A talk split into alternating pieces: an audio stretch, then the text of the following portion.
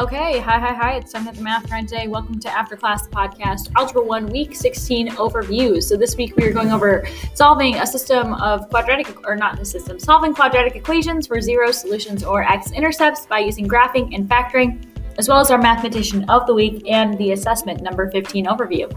So let's get into the topics.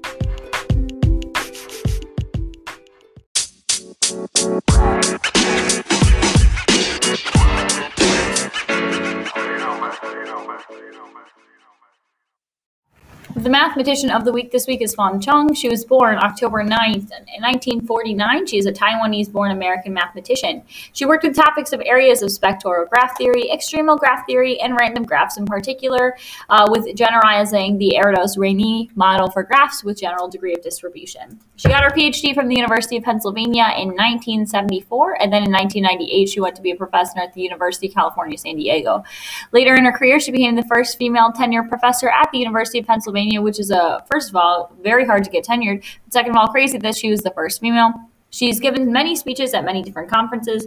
At the International Congress of Mathematics, the annual meeting of the American Mathematical Society in 2008, and she was selected to be a Naylor Lecturer in 2009. She's been published more than 200 times in papers and then has 3 books and has become a fellow to the American Mathematical Society in 2012. And that's our mathematician of the week, Fan Chung.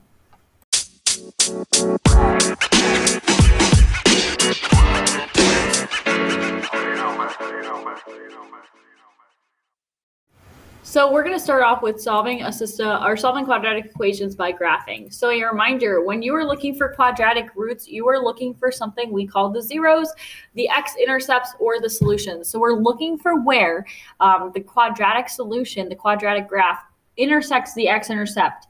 There will be 3 different types of solutions. There's either 2 solutions, 1 solution, or no solution. If your vertex is below the x-intercept or the x-axis and your graph opens up, you will have 2 solutions. If your vertex is above the x-axis and opens down, it will have 2 solutions. If your vertex is anywhere on the x-axis, it has 1. And if it's below the x-axis and opens down or above the x-axis and opens up, it will have no solutions. How we did this here, again, you would find your axis of symmetry and your vertex and graph it.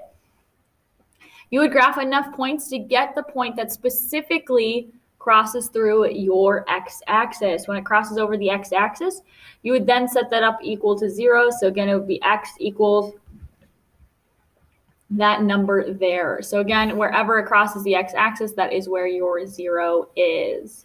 So if you plugged in like x equals -5 or whatever, that is your 0 again.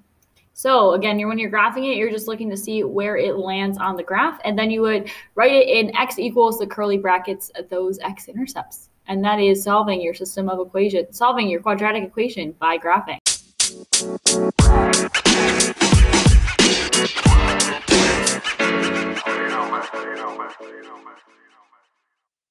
Next, we're going to start by talking about solving a quadratic equation by factoring. So again, a quadratic equation by factoring. So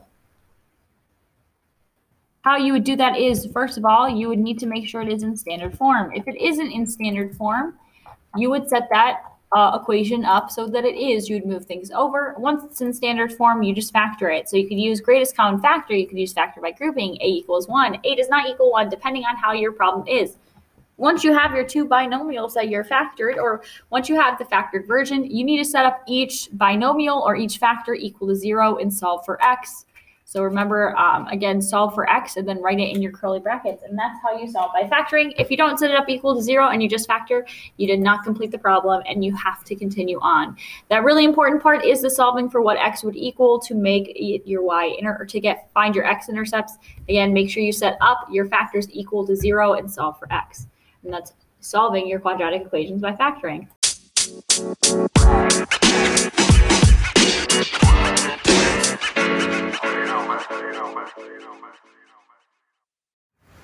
So now it's time for the assessment number 15 overview. There are 3 sections. First section is 26-2, 27-2. You're solving, you're factoring when a does not equal 1. That's your x. You would multiply the leading coefficient and the constant together. Whatever that would be, it'd have to equal that. It would have to multiply those factors to be that, but add to be the linear coefficient. The question you're going to see on your assessment is very similar to a question you have seen before. That's your hint.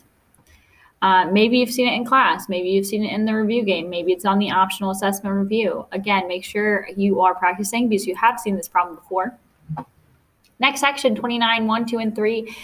First, you need to graph the equation, the quadratic equation. Show me the axis of symmetry. Show me the vertex. Tell me the domain and the range. The domain is going to be all reals.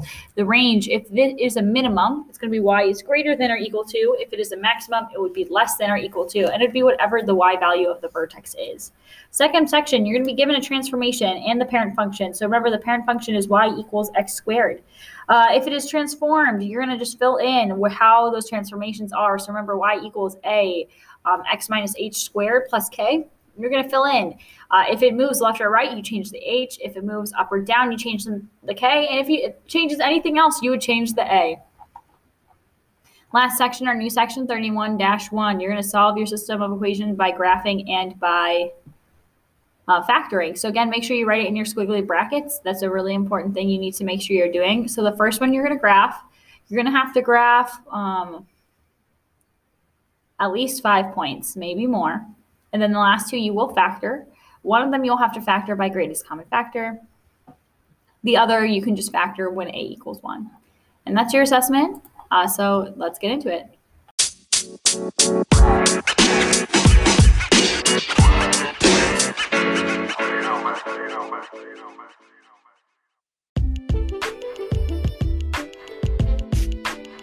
So that is it for After Class, the podcast. So today I went over solving quadratic equations by graphing and factoring, as well as assessment number 15 and Fan Chung, our mathematician of the week. So if you have any questions, I'll scroll one, let me know. But other than that, I'll see you in class.